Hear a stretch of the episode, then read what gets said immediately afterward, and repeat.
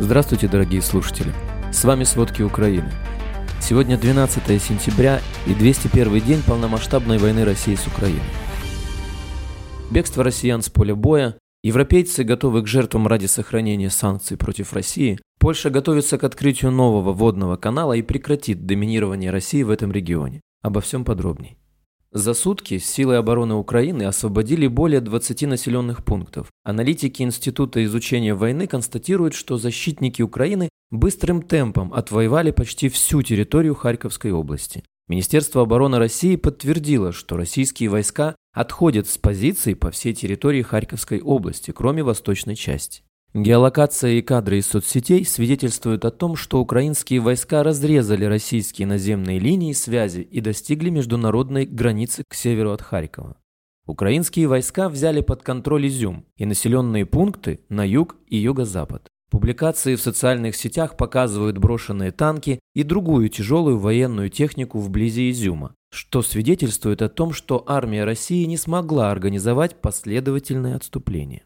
Министр обороны Украины Алексей Резников заявил, что силам обороны Украины удалось выйти на реку Оскол и продолжить освобождать Харьковщину от оккупационных войск благодаря австралийским бронетранспортерам «Бушмастер». По словам аналитиков, украинские силы освободили более 3000 квадратных километров территории за последние пять дней, что больше, чем Россия захватила за полгода. Главнокомандующий вооруженными силами Украины Валерий Залужный сообщил, что до полного выхода на государственную границу остается 50 километров.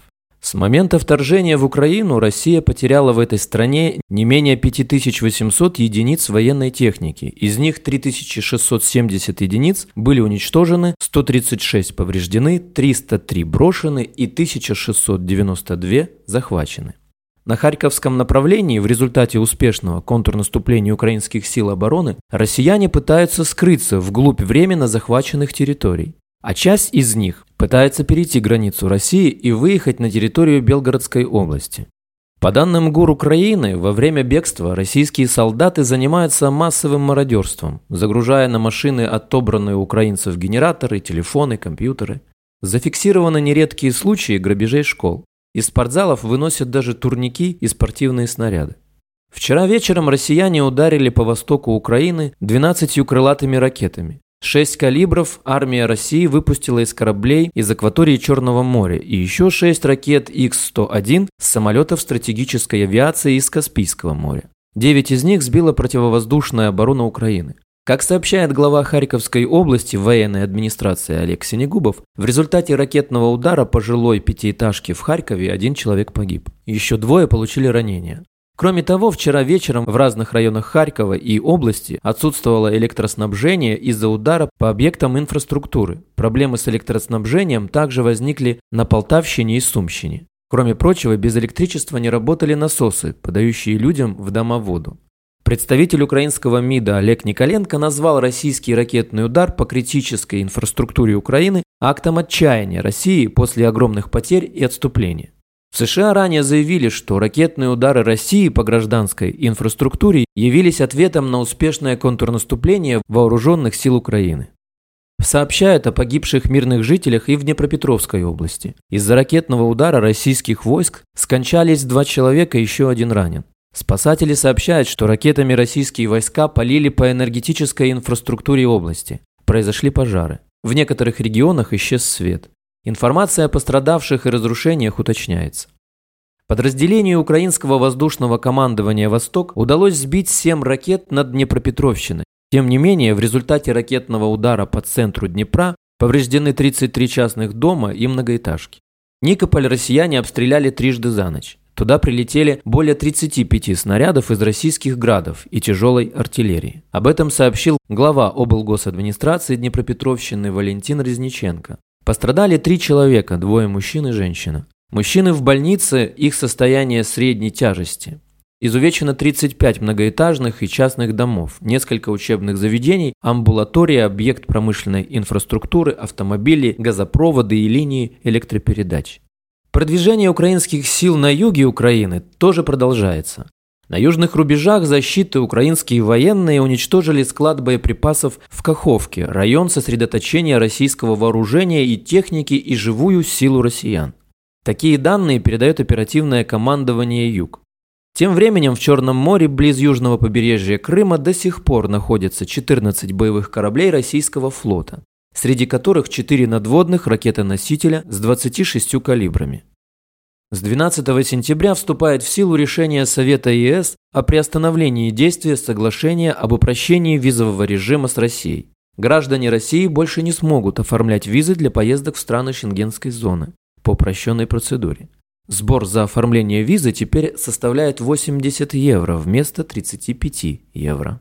Кроме того, потребуется больше документов, увеличится время оформления и будет ограничена выдача многократных виз. Европейская комиссия рассматривает вопрос относительно уже выданных миллионов виз россиянам. ЕС пока не вводит общий запрет на туристические поездки россиян, поскольку ряд стран, в том числе Венгрия, выступили против. Испанская армия присоединится к процессу обучения украинских военных. Об этом сообщает издание «Эль Мундо». Обучение будет происходить в Сарагосе в рамках обязательств, взятых перед правительством Владимира Зеленского. Ранее сообщалось, что Великобритания значительно расширит программу подготовки украинских военных. Речь идет об обучении десятков тысяч солдат. Напомним, программу подготовки украинских военных на британской территории Владимиру Зеленскому предложил премьер-министр Великобритании Борис Джонсон во время июньского визита в Киев.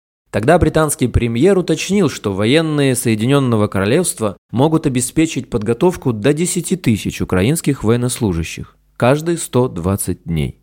Канцлер Германии Олаф Шольц заявил, что страна подготовилась к остановке России газоснабжения. Об этом он сказал в видеообращении в субботу. Россия на прошлой неделе прекратила поставки газа по Nord Stream 1. После этого представитель Кремля Дмитрий Песков заявил, что проблемы с поставкой газа по Северному потоку будут сохраняться до тех пор, пока не будут сняты западные санкции. Немецкий канцлер упомянул о строительстве терминалов сжиженного газа на северном побережье Германии, сравнительно высоком уровне заполнения газохранилищ, запланированном использовании угольных электростанций для производства электроэнергии и продолжения работы атомных электростанций. Ранее страны Балтии призвали Германию не поддаваться газовому шантажу России. Большинство жителей Германии через шесть с лишним месяцев после начала войны России в Украине по-прежнему готовы к жертвам ради сохранения санкционного давления на Россию. Поступиться чем-либо, чтобы сохранить санкции против Москвы, несмотря на резкий рост цен на энергоносители, согласны 53% немцев, следует из результатов опроса, проведенного социологическим институтом Сивей. Минск и Севастополь заключили соглашение о сотрудничестве. Такое решение было принято несмотря на то, что Беларусь не признала оккупированный Россией Крым российским. Об этом говорит белорусское издание «Зеркало». Речь идет об экспорте и импорте продукции, городском хозяйстве, сотрудничестве в области культуры, образования, науки, молодежной политики, а также так называемого патриотического воспитания.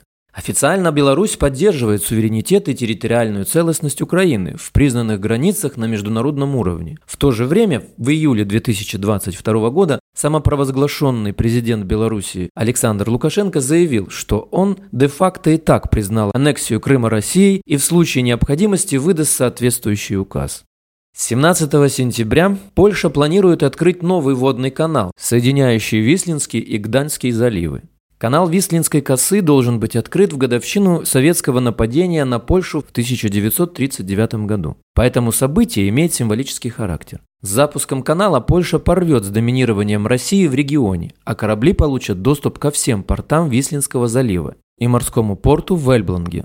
Это откроет новые возможности для развития всей Восточной Польши. Благодаря перекопке Вислинской косы Польша получит водный путь, соединяющий Вислинский залив с Балтийским морем который не зависит от России. Канал обеспечит безопасность и суверенитет Польши, говорится в заявлении правительства. Спасибо. Это были все основные новости о войне России с Украиной к середине 12 сентября. Помните, правда существует, а мы стараемся сделать ее доступной. Если вам нравится то, что мы делаем, пожалуйста, поделитесь этим подкастом с друзьями в России. Это очень важно для нас и для распространения правдивой информации. До встречи.